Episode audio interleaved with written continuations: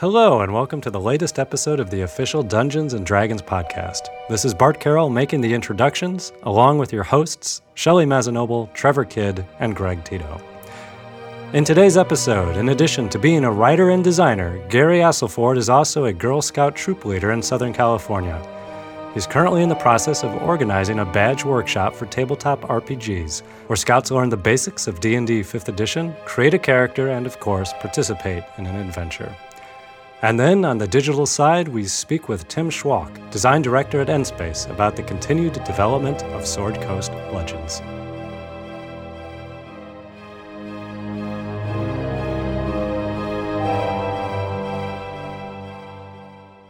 Gary, thank you so much for joining us today. You're welcome. We're very excited to talk to you. This is actually, um, you and I have gone back and forth on email a few times about this, and we thought this is a really cool idea that you're doing, and we want to help spread the word. Um, that's Sorry. that's great. no, I'm I'm I'm glad to be here. Great. So I'm. We can make a wild assumption here that if you're teaching D and D to Girl Scouts, you have a history with D and D. You didn't just pick it up yourself, probably. Oh yeah. So how, how were you No, first no, no, introduced? pl- Uh, it's kind of embarrassing, but back in, in grade school, we used to have the book fairs, and they used to sell the Endless Quest books oh yeah. in the book fairs. And I picked up a couple of those, and I was so interested in the you know the monsters. I went out and I saw the monster manual at a bookstore, and I bought it. And from there, I didn't actually play for the first time for reals until I was in seventh grade. So it's been about 30 years or more. Good. Yeah. So when you picked up the monster manual, did you buy the monster manual, or did you did your parents buy it for you? Or I, I'm always just curious how like somebody, uh, you know, a 12 year old goes up to their parents and says, "I want this book." This one filled with monsters and horrible things. Give me that one. I think I probably begged some money out of my mother. Moms are good for that. Yeah. Yeah, I'm not. I'm not ashamed of it. Oh yeah. Oh. and, but look, I'm- well, I'm look proud. what's That money well spent. Doing your right. ten Yeah. there, And now look, n- now because of you, and I still have it too. Oh nice. do you really? That's impressive. I think a lot of us have hmm? switched over. Yeah. That's super cool. So now, because of you, all of these girls are going to be begging money out of their parents to buy their first monster manual. All is planned. I certainly hope so. So, as a Girl Scout troop leader, let's talk about what you've done here. This you have organized a badge workshop for tabletop RPGs. And now, for those who may be unfamiliar with what exactly that means, can you provide us with a little bit of background on what a badge workshop is and who participates in this? Sure. Uh, a badge workshop is an event. They usually run them as fundraisers, either for a troop or for a specific uh, charity. And they teach girls the skills they need to earn a badge. So participation is usually dictated by the level of the badge. And by level, I mean within the Girl Scouts, you've got daisies who are the kindergarten and first graders. You've got brownies who are second to third grade, juniors who are fourth and fifth, cadets who are sixth to eighth, seniors who are ninth to 10th, and ambassadors who are 11th to 12th. And different levels have different badges for different things, obviously. So cadets working towards a badge, say for uh, like cooking, would be earning a different badge than brownies who are working on a similar badge because of the, the level involved. Okay. So they're usually dictated by the, the scouts level. Okay, so and you decided just I'm going to organize a badge workshop because I think it's important for these girls to learn how to play TR, or TRPGs. Where'd this idea come from? the idea came from uh, a mini documentary that Meredith Jacobson put out last year called D and D and G. I don't know if you've seen it, but in the f- film, they get a group of girls who have never played D and D before, and they introduce them to a group of similarly aged boys who have been playing for some time, and they record their antics, and then they ask them what they thought of the game and if they had fun. And after watching that, I said, "That's really neat to to try to." you know, go against gender stereotypes and get these girls involved, and they obviously had a good time.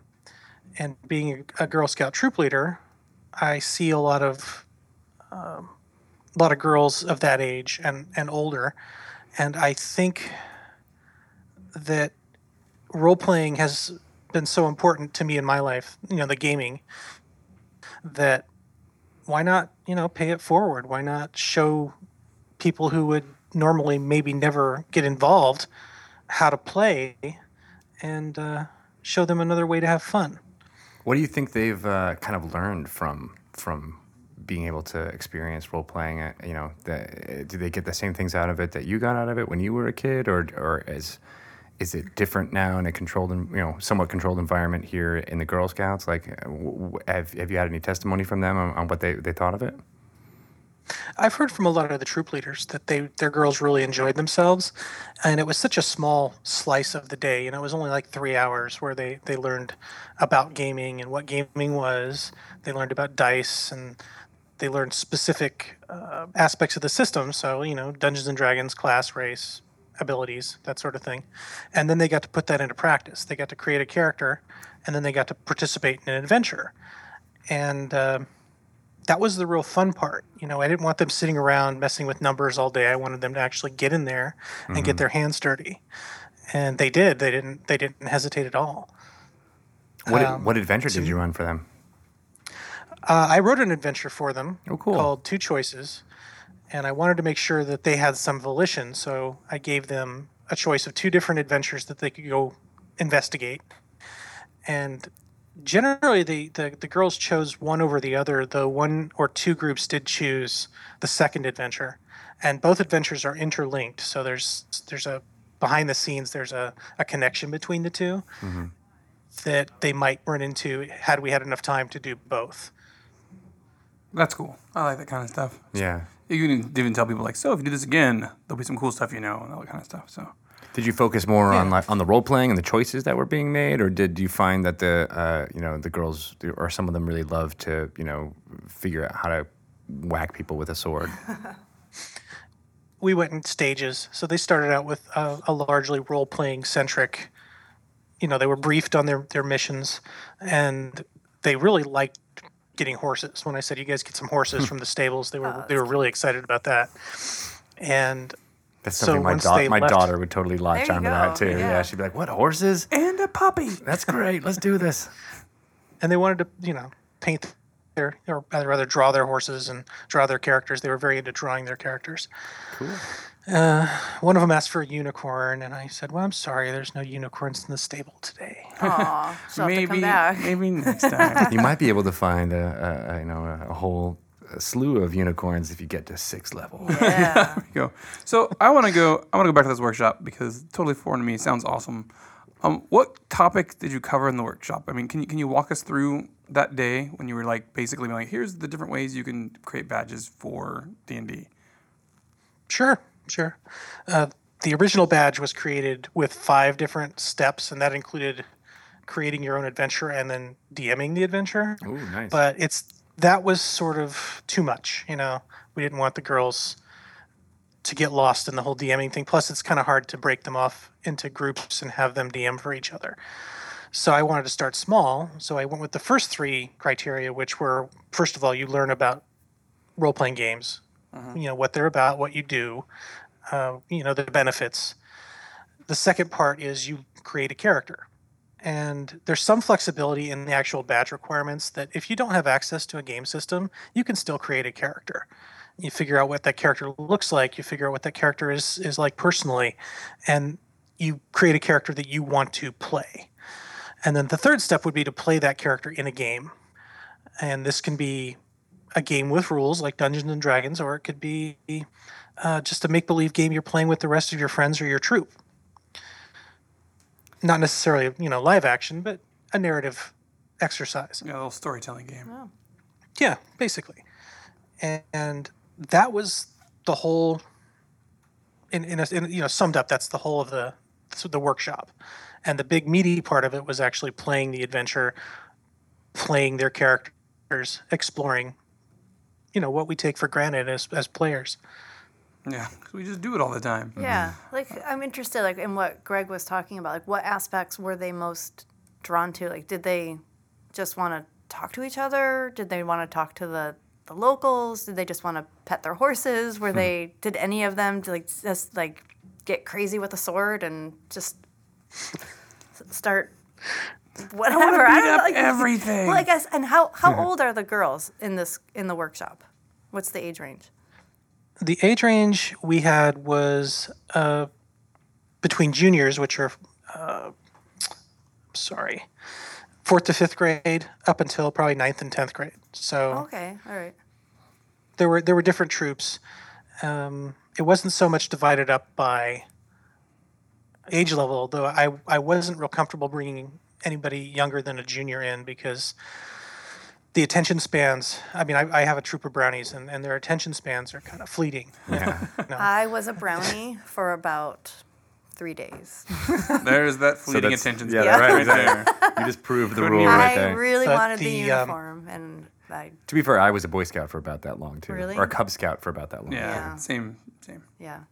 Anyway, sorry, Gary. If this was part of You're my, all- my troop, I know, part of right? If, work, they- I if they probably had would've stuck RPG around. stuff in yeah. the in the troop, I would have totally done it. yeah, they we didn't do anything fun like this.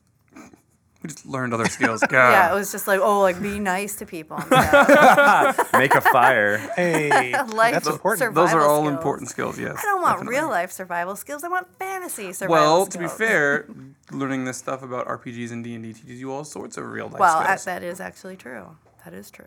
I mean, yeah. So Yeah. back back to that same question again. Was there something that like like stuck out? You're looking at these kids. You were like, wow, that's really cool that this is how they experienced it, or, that like or that this they, one's that got they, a res- they responded in, in this way.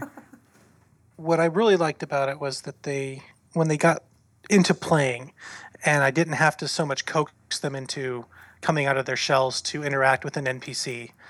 Um, and once they started rolling the dice and seeing how things worked, you could see the little gears moving and, and them thinking about things that they could do that that might not necessarily come to mind initially. Um, so, for instance, fighting some wolves, one of the, the players wanted to use her animal handling to calm one of them down. Oh, And, you know, I said, that's great. Go ahead and make an animal handling check. And she did, and it worked out for her. And then she got a beast And companion, just right? in time. yeah. But it was, it was, it was, that was cool. And the other part that was kind of funny was that they really liked fighting. oh okay. Um, they they started out kind of shy or scared of it. They didn't want to rush in, but once they got started, you couldn't hold them back, and they were they were backing each other up and and using teamwork, and that was really fun to watch. That's cool. Yeah, those are awesome values that I think we, you know, a- as longtime players, we don't realize that people who are new to this, it's a new thing because you know most games that you play as a young child are competitive. Right. You know, you're all about trying to beat everybody. You're not trying to work together. And the inherent mission of of, of RPGs and D and D is is to work together to to you know pursue your own goals. So that's that's awesome. I think that's that's that's a great thing to eh, reinforce in kids. I liked it. So is the is the workshop something that these girls opt into, or is it like this is what you're doing on this day? It's something that you really have to schedule out. I started with my service unit, which is uh, we're with San Diego Girl Scouts, but it's broken up into different service units based on region. So my Girl Scout service unit is the Vista service unit. And when I had the idea to do this sort of thing, I just wanted to do it on a like a troop by troop basis. I didn't think about doing it in a big, you know, multi DM setting. And they were really excited about it and asked me to create a badge. So I re- sat down and I created the badge and I did a test run with um, one of the service service unit leaders' troops, and her girls all had a good time. But it gave me an idea of you know how long is this going to take, what kind of information do they do they need right off the bat, and how can I simplify it to make it more of a you know run and gun sort of thing without boring them with tiny details. And once we got that worked out, I had to fill out a bunch of paperwork for the event because we were charging money for this, and as as part of a charity. And the girls troops would sign up individually once we had the flyer posted. I had to arrange for a venue. We got a nice gymnasium at a church that we Nice. could play in, and in the end, we had between the two groups, we had to divide it up into two different groups, and uh, like a one o'clock group and a four o'clock group. We had about thirty six girls total show up and play. That's awesome. So how did you find dungeon masters for all of these those these groups? Well, I got I got lots of friends who game. I mean, I'm a gamer, so, one of my friends, uh, I've known him for years and years and years back from when I was a teenager, and he's he loves the DM, and he could he was over you know falling over himself to get to to do this, and then the other guy that came is a school teacher who runs a gaming club at a high school Nice. locally. So it, it worked out really well. I had two other guys on tap in case we had more girls show up. Um, yeah, that, that's pretty much it for the DMs. That's awesome. Um, so, I mean, we get this question a lot, and it's something that you obviously have some experience with now. But it's it's how do I get my kids into playing games, and how you know specifically, you know, at, which works for boys too, but specifically girls. Like, how do we get them excited about it? Was there anything that you, you know, you obviously designed this program, and, and, and people seem to enjoy it. Was there anything that you learned uh, that you would impart to to parents of the of this day to try to get them into playing role playing games? It tends to help to be simple, and especially at the beginning, because these are a lot of new concepts that they need to grasp onto. And giving them too many choices can slow things down.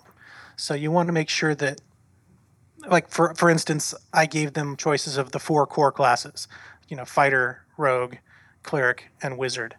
I didn't go into barbarians or monks or bards or any of that because that's just more mechanics to introduce them to. But you give them the four basic classes and then the four basic races, which are human, dwarf, elf, and halfling, and um, it gives them a nice paradigm to, to choose from. And there was lots of variety at the table. Although elves were very popular. I was just gonna ask, what was the most popular? Elves were popular. Elves and, are awesome. Uh, ro- rogues and Rogues. um, wizards. And I, I kind of blame the wizard thing probably on Harry Potter. Yeah. Yep. Yep. That's how I got one of my friends to play. Everybody wants to do magic. It's like so you can stack stick things with a weapon, or you can do magic. Yeah. I don't know. Magic's pretty cool. So were uh, these? Oh, sorry, Gary. Go on. But you know, getting new players into the game, I've Yeah. been doing that off and on for years and years because I, I'm a big proponent for gaming. I love gaming. I've loved gaming all my life. Well, it feels like it anyway. Um, back when I was in manufacturing, I actually got a group together at the place where I worked. I was a buyer, a materials buyer, and I got one of I got my lead, and I got a girl from marketing and one of the guys from analytics, and we we all stayed after work one day and, and played D and D, and we went through about three or four games before that one petered out. But So, were there any uh, when you were running this event? Did, did any of the girls just not get it? Did they just were like, "Oh, this isn't my thing"? none of them had any problems at my tables. Um, and I didn't hear anything from the other DMs about whether or not they had any troubles. It seemed like everybody knew what the score was and they knew how to how to let them. I mean, they're kids. They imagination is second nature. Yeah, the role playing too. It's just kind of that's what that's what we do when we're kids. Mm-hmm. Yeah. Yep. Since I am also like so paranoid of getting picked on, I was picked on a lot as a kid. If you are a girl out there and you are listening to this and you don't like D and D or role playing games, that is okay. All right, moving on. Sorry, The more you It's know, also okay if you do like them. it's even more okay if you like them, but you should try. One other thing that you can do if you want to attract new players is show them the books. I mean, you guys have the fifth edition. The books are so beautiful and eye catching that just opening one of those books up to a random page and showing it to somebody automatically sparks an interest. Um, well, I cool, also yeah. got them each a set of their own dice. Um, oh, So not, you know, they show Gary. up, they've got a set of dice that they can take home, and that breaks down it's a small barrier, but it's still a barrier to entry. yeah, And now they've got a set of dice that they can use in any game they want. yeah. That is definitely the hard thing to find if you're not used to where to go to get them, like all the different kinds of dice. So that's smart. That's a good idea. Yeah. So what are they encouraged to do once this workshop is over? They've earned their badge. Then what? Do you, Well, we hope that they're gonna continue playing, but do you, do they have any resources or how? What what do you encourage them to do? Well, I did provide them with access to the uh, the basic rules you guys have posted on your website, which are a wonderful place to start. But I also had uh, you guys were nice enough. Wizards was nice enough to send me some prize materials for the raffle at the end of the product, the the workshop, and so several girls went home with either beginner box sets or core sets of books. Nice. And I figure, you know, one girl and one troop gets a, a set of these books, they go home, and that's their their entire troop can play Oh yeah. right? Good one. Same thing with beginner boxes. Uh, but I, I encourage the girls to go home and introduce other people to it. If they're if they like if they had fun, show your friends how to play. Sh- You know, play with the rest of your troop mates, and uh, you can create a club at school, or you can create a club at a local library, or you can even try to be a, a dungeon master. Yeah. So Those are that's, that's the next level is is Yeah. you know, I mean I think I, you cut out the point of them being uh, you know training them on dungeon masters but you know that's, the next the next badge to, yeah, to it's the- earn the Oh, second yeah. badge. You, you have your role playing game badge, and then you have your DM badge. So yeah. which is a whole nother Yeah, well, thing. that's that's something I'm thinking very, very you know deeply about. I don't know how I did work it into a, a workshop format yet, but any suggestions would be appreciated. We have we can there's a lot of people that actually do workshops like this in Yeah. the community. So I bet I bet a lot of people would be happy to help we could help with we could facilitate something. As I look at Shelly, yes. Yes, we can make it Yes. happen. We Shelly- can, Shelly we can, can make help something you with happen. That, Gary. We'll talk. We'll Yes. talk. So now that this badge is created for uh, uh, you know the San Diego troop, does that now go to all of Girl Scouts? Like, can can any Girl Scout in any troop participate in this workshop? The thing about badges in the Girl Scouts is there's this a core set of official badges, and all different councils across the United States come up with their own badges. So it's it's largely a local thing. Mm-hmm.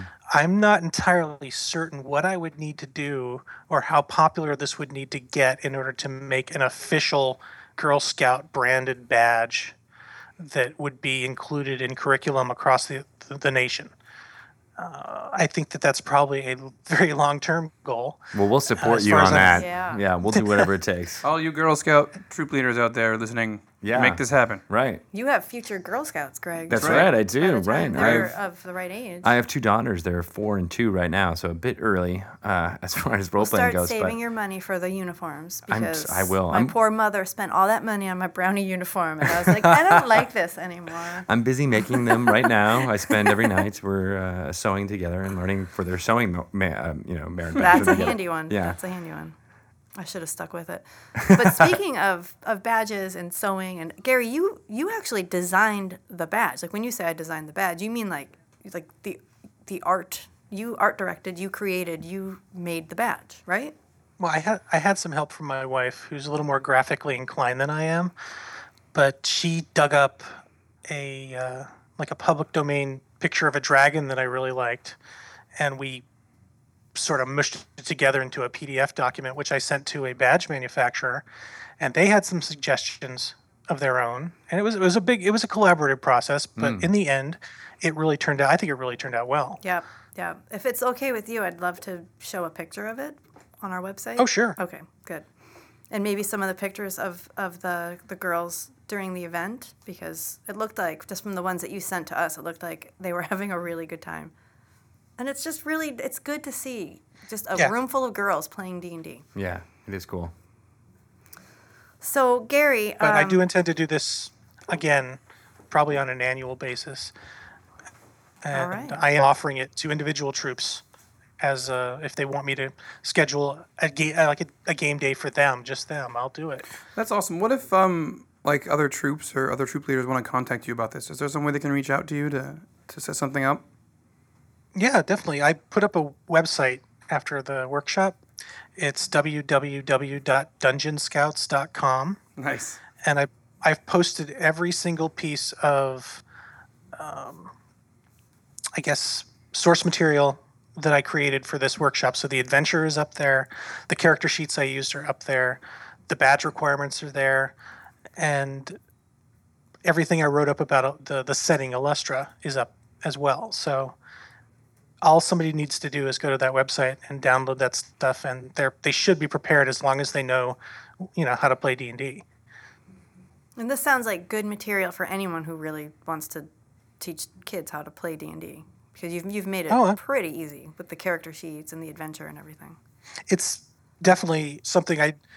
It sh- it can go past Girl Scouts. The setting itself is sort of tailored to Girl Scouts, in that I took bits of the Girl Scout mythology and worked it into the setting so that it wouldn't necessarily be foreign to the girls. Yeah, I think that's that's a good tip Hmm. right there.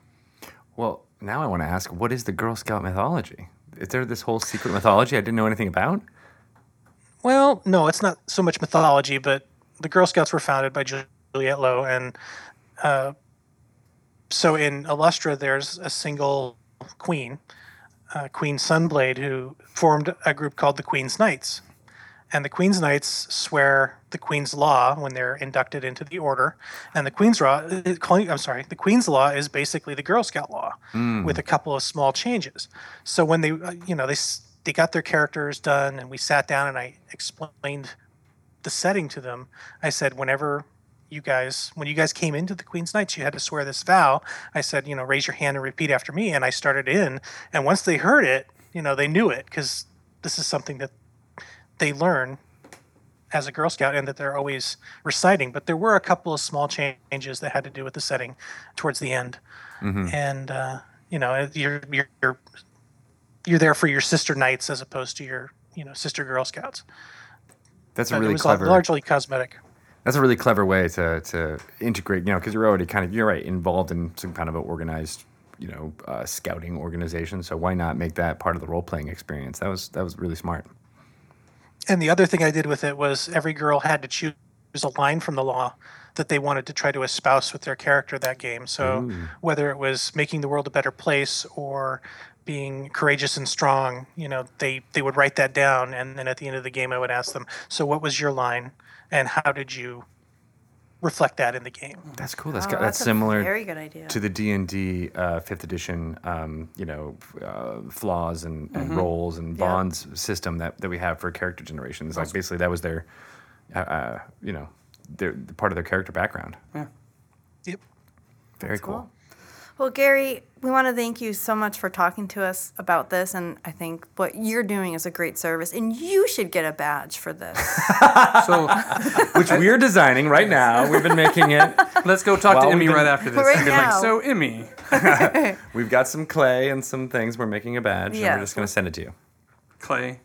Yeah, clay. It was the first thing I could come up with. Maybe some Play-Doh. kids, he has- yeah. Whatever we can fair. find Yeah, around the house. fair. Yeah, I got some Play-Doh beads, and some beads I can stick on there. And, yeah. some braided hair.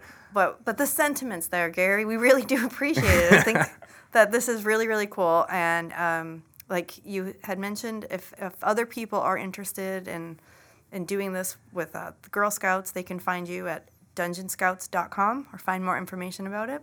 Correct. Excellent. Well, I'm sure we'll be in touch more. Yeah, we would definitely touch base about this story again, especially as Yes. it as it grows and Yeah. Yeah, every year it gets bigger and bigger. It's going to grow from San. You're like patient zero. It's Yeah. San Diego is going to spread out over to the world. Well, in a few years, Greg will be taking his daughters to get their That's right. their RPG badge. Their merit badge that you have designed. I'll use your your design. Yep. That's so cool. That's so cool, Gary. All right. Well, keep us Maybe we could we could meet up at a j- at a con. that would be That's great. There you right. go. Yeah. Well, thank you very much again, Gary. Thanks, guys. It's good to be here.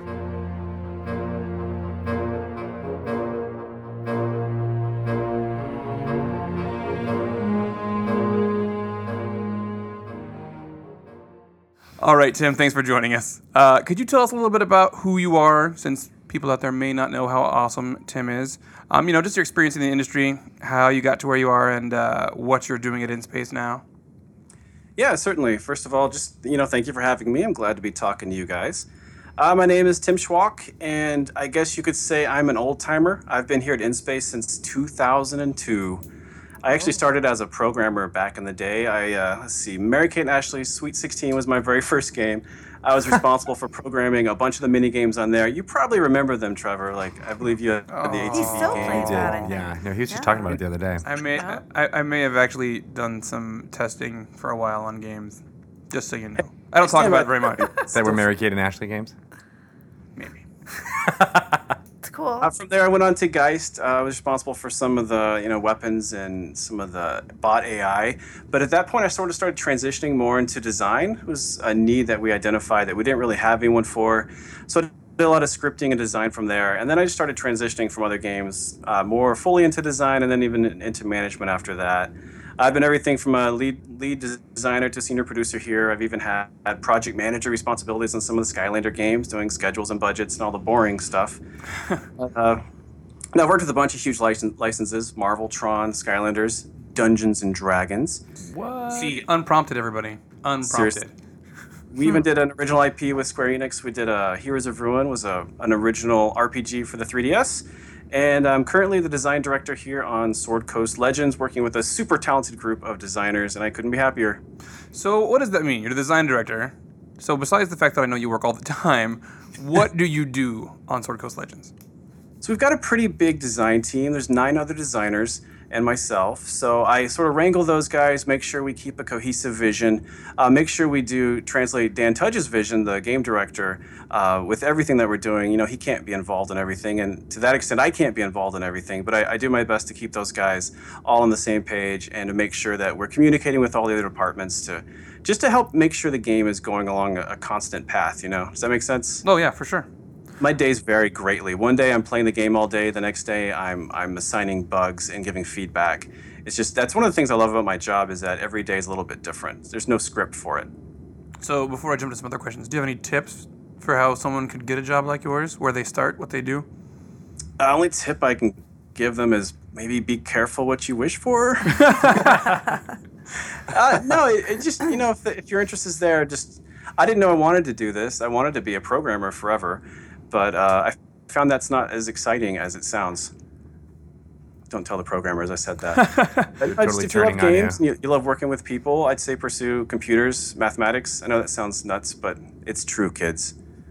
You can make We a really do. career out of games now. This is very true. Yeah. There's just lots of now. gaming It just it just happened. yeah. Just It was like now. last Right- week. right now. It was like last week. Now, talking to you guys, I have finally arrived. well, not, not everybody's gonna know who you are. They're gonna find your Twitter account, and it's all it's all over now, buddy. We make stars here on the D and D podcast. I love it. That's what we Here. do. Also, everybody, that's Ash in the background. He's the uh, community manager uh, for Sword Coast Legends as well. Say hi ev- to everybody, Ash. Hey everybody, how you guys doing? Hi, Ash. Hi, Ash. I'm just I'm just here to make animal sounds and to make sure Tim doesn't say anything too crazy. All right, Tim. Nope. So uh, a- while I've got you, what are all Everybody the dirty, needs dirty an secrets in the office? He's already said like four crazy things. I know it's great. It's good time. Yeah, good work, Ash. the programmers are coming after this poor guy. I know they got like pitchforks and torches. Oh man. He's a monster. We're gonna make sure to not cut that out, just so you know that that that, that comment's staying. Yeah, that is, it's going to be totally the, the headline of the article promoting this podcast. Um, so back back to you know being in the office though. So I, last time I was there, uh, well, the only time I've actually been down to the office. I don't want to make this sound bigger than it is. You're than it there is. all the time. Trevor. when we came down to visit the office re- recently, uh, I heard a couple of different people talking about the D and D games in the office. Are you involved in any of those, Tim? Yes, actually. So we've got a, a weekly Wednesday night game we've been doing. As you can imagine, as we get busier, it seems to happen a little bit less frequently. But I was very involved in that for the longest time. I took a brief hiatus because there was a conflict with my daughter's dance class because I'm a dad first. Nice. No. Aw. I had a, an amazing time. I've continued to have an amazing time with the game here. I play as Drox. He's a half orc fighter. And you know what? Now that I've got you guys here, maybe you can make a ruling for me. There's a, a specific point of contention between myself and our dungeon master. But I'm a 55 year old half orc fighter. And he tells me I can't be a 55 year old half orc without sacrificing some of my, my attributes, some of my stats. to which I say, Hogwash, this is a role playing game. Let me play my role. It's fantasy. I would Wait, say. but, but wait, wait. Who's who's your Let's see. DM? Ross. See, I'm not. I don't want to piss off Ross. Oh, because because he's he's he's making the game as well. So I will just say that the DM is generally right. But if you're gonna if you're gonna add the the age things, what should probably happen if he's gonna do that is that your physical stats take some kind of hit, but your mental stats will, will probably take a bonus, right? So in in the things where they have that, you'll be like your your strength or your dex, or your con might go down, but your wisdom might go up, right? Or your your int might go up. Right, so you could be So- a wilier fighter. You could be Yeah. a, a more crafty fighter now that you're So older. his orc will have an intelligence of of seven. Yeah. Yeah, I'm just saying. I'm just saying He's gotten a little bit smarter. learned, he's learned a few things. You know, he knows that fire burns now, Yeah. and uh, My argument is that sure they the player's handbook says orcs live to what 75 years old, but that's not because they're all dying of natural causes. People hate orcs. They're seeking them out and killing them. They're in battles. They're dying because they might live forever. You know, if people weren't murdering them. this is true. They could be just an immortal race that really likes to fight. See, it's kind of their fault. Exactly. I'm just gonna. They do oh, love to fight. Ross, you sided with me, and it's Well, until he listens to the podcast, you can tell him whatever you want. right. That's the way that works. So you're so you're, you're a half orc. You're a fighter. Do you have any awesome stories from that game? Oh man, I do have an awesome story. So this is again okay. So I missed one week. I forget why, but when I came back, I'm the fighter, so I'm the primary damage dealer, and we've been trying to find a, a magical weapon for me. So I come back, and they're like, "Hey, guess what, Tim? We found a magical weapon. This is fantastic!" And we were all really excited. So I get in there for the first night, and I'm rolling, I'm, I'm playing, and Ross is up there making this big deal of my magical weapon. He's, he, you know, he, he makes everything a bit theatrical. So he's up there waving his arms around, and Tim strikes with his magical broadsword, and lightning's coming from the sky, and it's lit on fire, and all this crazy stuff. But he then says, but it doesn't do much damage. so I'm not, I'm not thinking much of it until I think the second session, finally they start feeling a little bad for me, and he makes a crack that causes me to realize what's going on. I look over at Charles, who's playing an enchanter wizard, and the big thing he does is he does, no, he was an illusionist, sorry. He, he does minor illusions on everything. And it turns out they put a minor illusion on my sword to make me think it was magical two sessions before. Yes. Oh. So I went from Oh. the happiest fighter to very sad. I love but they got they got a huge kick out. I of love it. how my two compatriots are all, oh, and I'm like, we get a big laugh out of it now, but oh, it was yeah. you were heartbroken. Hey, it, it hits. It hurts. Does he have a magic weapon now? Uh, he does have a magical weapon now. And it doesn't do anything. It just kind of glows or something, right? Boring. He doesn't do all the cool theatrics now. Yeah. I thought that might. But well, you no, could it's like- ask the wizard to put that effect on it Right, again. you can still have the minor illusion on there. Great point. I didn't even consider that. Yeah. Sure, I would do that for my I party. totally- Your poor five intelligence orc totally was gullible enough to go along with it, right? Apparently, my five intelligence human. Yeah, Anyone would have fallen for it. it's true. It's true. What's the name? What's the name of that character? too trusting. I call uh, his name's Drox. I keep changing his last name, but I, I finally settled on Ledbetter. Ooh, Oh, I like it. Like he's a guitarist. yeah, exactly. Like, isn't that a... I felt a little silly once Guardians came out and there was a Drax. People think I copied that, but, but I had my character first. Well, before the movie, I, I understand there's a comic there I wasn't familiar with. but- like, I guess there's these things called comics, and that's cool and all. Spend all my time Yeah. making video games, so. Wait. Tim, how old is your daughter? My daughter is four and a half. Okay. Oh yeah, I have a mm. four-year-old daughter too. Oh, it's a fun age. Yeah, no, they're they're super super uh, uh, malleable. That's the best part. Yeah. Enjoy it. Are you while getting Are you getting her to play video games and and D and D? Uh, she has not played D and D yet. She basically tells me what she wants to do. She's very extremely strong-willed.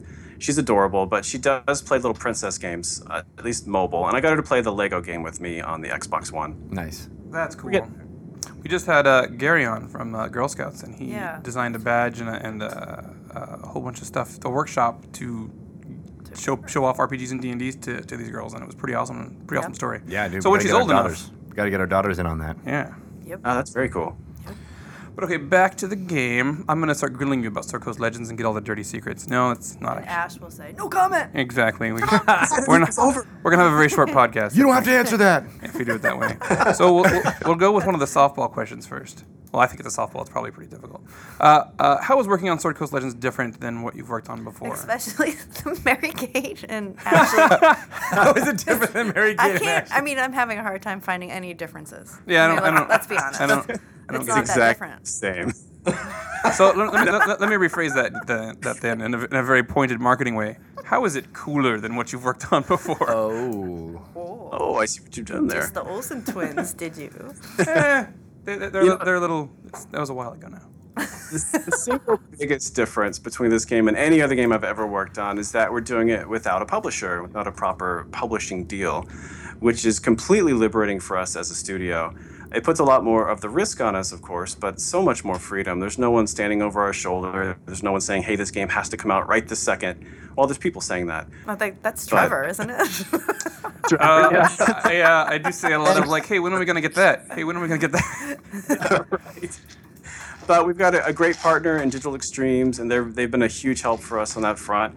But I mean, everything is different on this game, literally everything, because we're not working with a publisher. Yeah, and like we, we do work with you guys a lot. Like I know the guy downstairs are always talking with you guys about story or assets, and like, we definitely Yeah. want to make sure the game's D and D, which you guys did an amazing job of making it D and D already. So uh, that's, That's- you guys made that job easy. I feel like we should clarify because we do this all the time.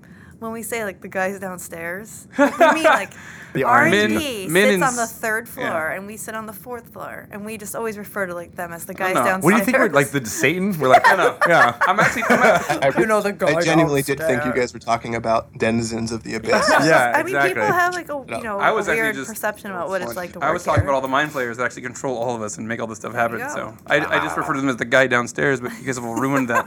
We're all gonna have our minds wiped. Thanks. Uh, you guys have been really, really great partner as well. We've got a standing call every week, and then we communicate through email the rest of the time. And then uh, we get to go to shows and hang out with Trevor. That's So always now great. That's my favorite part. There's usually some fancy dinner and then lots of hanging out, which Yep, might be code for something else, but I can't talk That's a about it. on the euphemism. No comment. no comment. Can't wait for E E3. Uh, that will be awesome. That will be awesome. Uh, by the way, everybody, we're going to be at E3. Uh, so, Tim, since I know we can't get too much out of you, what's the what's the your favorite thing about the game that you have to share with people while we have you on the podcast? If there's if there's one thing that we get from you about Sword Coast Legends that you, that you get to share, what would it be? Hmm. Ash just give me the look. No, I mean I have my favorites, but I don't, I don't know what yours are. No, I, so I've been a, a big multiplayer gamer ever since I've been playing games.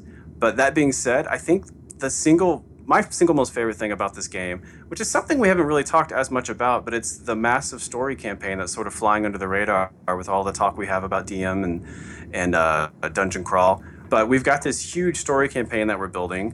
Uh, it's got a completely original story written by Jay.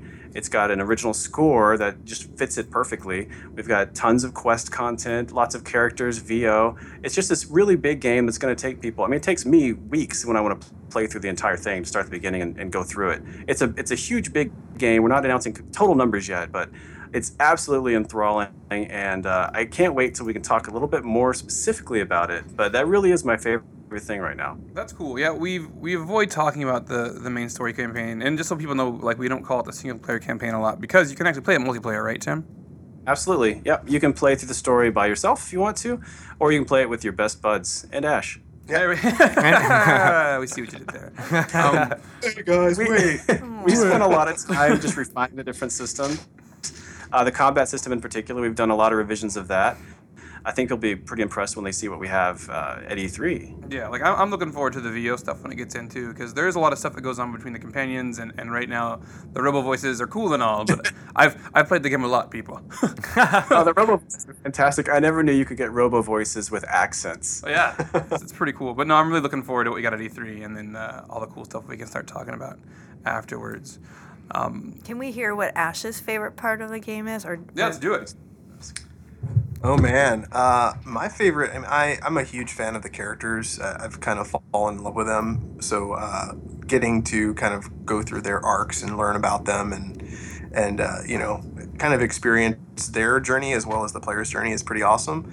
But uh, also uh, one of the things that we, we have kind of announced is in um, you know dungeon crawl mode. One of the things that the dungeon master can do is take control over the different monsters. And we have a lot of different monsters. You know, traditional D and D monsters. Um, they look just like they do in the monster manual, which is freaking awesome. And then you get to actually use all their ability sets, which is just amazing. So not only you know do you have like this massive, robust list of skills that you can do as as your player. Um, you can also jump into the monsters and play as them and run around the maps and wreak havoc and you know shoot stuff and it, it's just so much fun. It's ridiculous. So yeah, those are those are my favorite things for sure. Well, speaking about and monsters, we've seen in the demos we've seen, seen so far, we've seen you know like drow and spiders and traps. Are there any other kind of monster sets or monsters you guys can uh, can uh, share with us today? Well, of course. that you should share with us? that we're allowed to talk about today? there are just there are tons of different monsters in the Yeah. game. Um, I'm probably a big fan. I don't know if I had a favorite, but I, I love playing against the Duergar. Um, if you're familiar with them, you know they have a special ability whenever they enter combat that I'm not going to spoil. Although your fans know exactly what I'm talking about. They they can grow larger, and that's the first time you see that happen. It's, it's pretty impressive when you're fighting. Um, oh, our, our demon models are all going in finally, and I was fighting a Vrock this morning. Those things are, are awesome. They're amazing. Cool. Everyday Nice. giant humanoid vulture. That's my day. Yeah. I'm just gonna I'm just gonna fight this all day. That's just it. Just makes me laugh, like the things that make sense in the context of our jobs. But like just saying, like that's what I did this morning. Yeah. Oh yeah, this morning I was you know, Just talking about a Vrock. fighting this demon. I'm just rocking out. People wouldn't take it seriously if they knew this is the conversations we have all day. So how does selecting monsters and using them currently work in DMO? Do you like pick a set and then like there's a whole bunch of different things in that set, like we're talking about with the Duergar or the Drow and stuff like that, or can you like pick them piece by piece? Uh, how- how's like, it's been a while since I've done it, and when I did it, I think there were sets, but I don't remember how it is now. No, you're exactly right. You basically choose sets that you want to match to a specific area, and then uh, the set can be anything from a, a goblin set that has all different varieties of goblins, or it could be a more varied set like, say, beasts, which might have uh, bears and wolves and other unnamed beasts within it. So you have some control that way. Um, there may be additional customization you can do as a dungeon master that maybe we'll talk about at E E3. Perhaps. Yeah, those are those are pretty strong maybes, people. Just so you know. well, uncommittal. Ash? How are, the rest, how are the rest of us going to know what you guys are talking about at E E3? Uh, we will probably have a recap either on, on our site or their site or both. And there will be a myriad of, of media people who will be disseminating that information. That's Uh, looking at you, A- Tito. AKA, That's right. AKA me. oh, are you not going, Tito? No, he is, but I'm gonna be the one that's gonna be doing all the tweets and social stuff while, while Greg is doing all the all the, all the other things. There's that for sure, yeah. Yeah. But you know, well, the part, the point of E3 is to talk to media, and then the media will be writing their articles about Oh it. So, yes, it's right. his job to make sure they write the articles. Yes, it's my job to make sure that people aren't there, get tweets and cool pictures. So you guys are ramping up for for for this big uh, electronic entertainment expo, uh, which is happening in June. Uh, so uh, what kind of preparations are you guys getting ready for that? Well, we are, yeah, you're exactly right. We are ramping up for that. We're, we're starting to push pretty hard because we've got an idea of what we want to show, and I think it's going to blow people away. So uh, we're just we're working toward that. We're polishing some stuff, adding in some new stuff, and uh, just reviewing it all the time and playing it. But uh, we're really excited because this is the first time we'll be part of the Wizards booth. Of course, that's not a secret, is it? No, no, not at all. Not anymore. no, but we're, we're thrilled to We'll be in the fix in booth post. with you guys, and we're just pushing really hard right now to make sure it's something that's going to impress.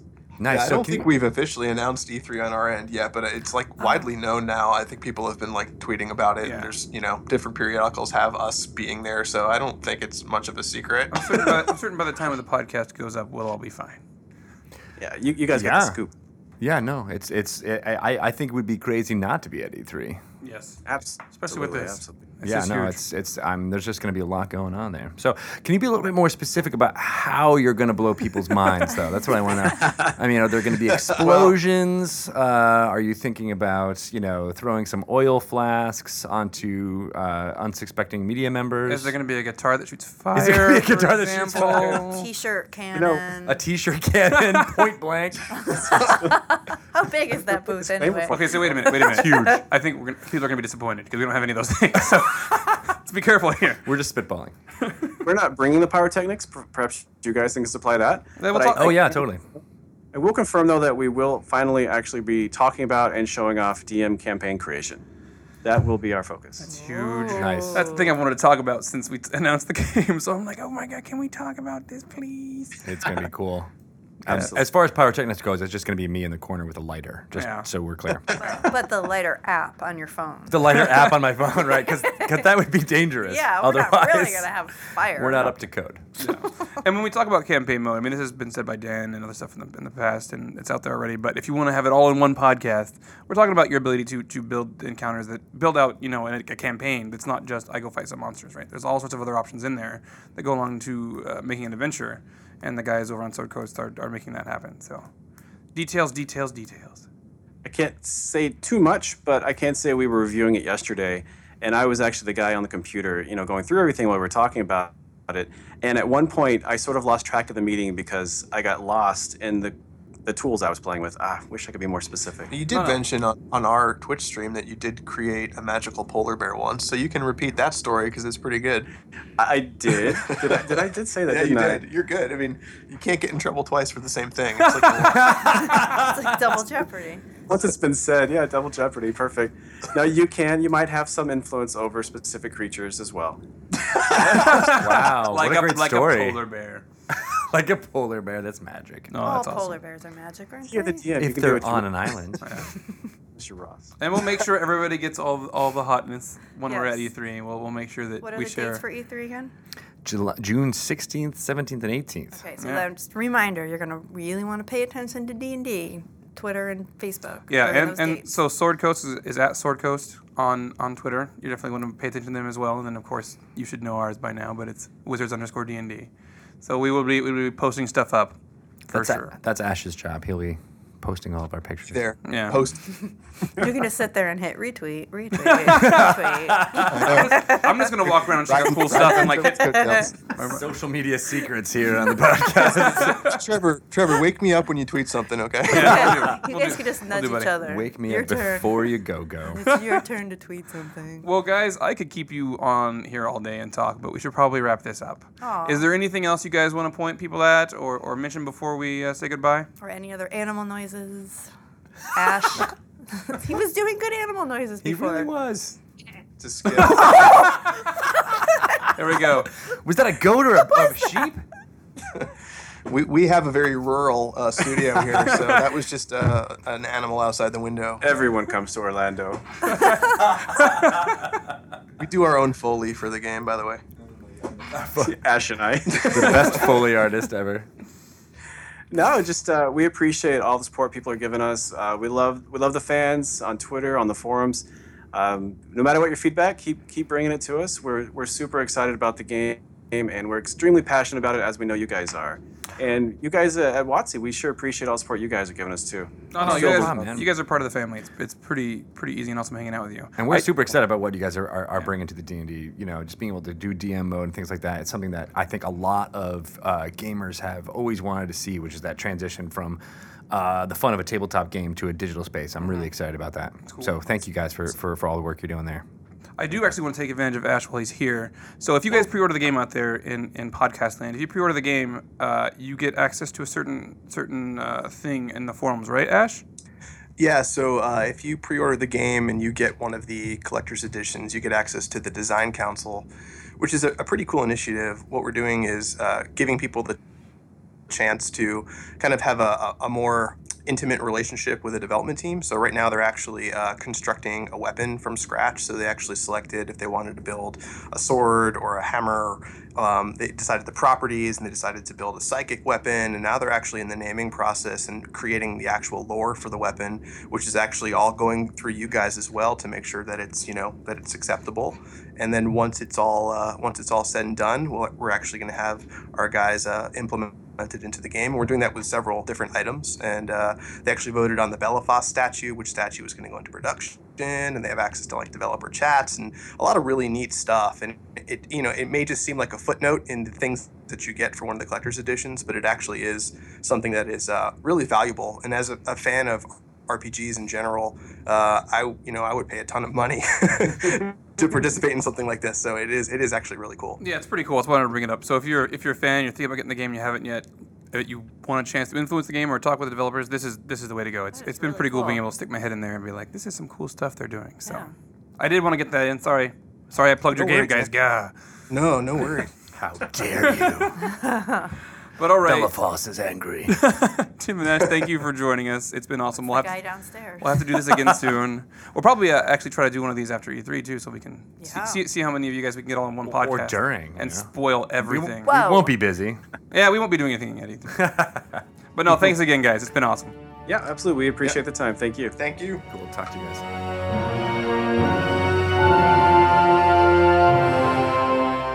As always, thanks for listening to the Dungeons and Dragons podcast. You can find out more about Gary Astleford on his website, dungeonscouts.com.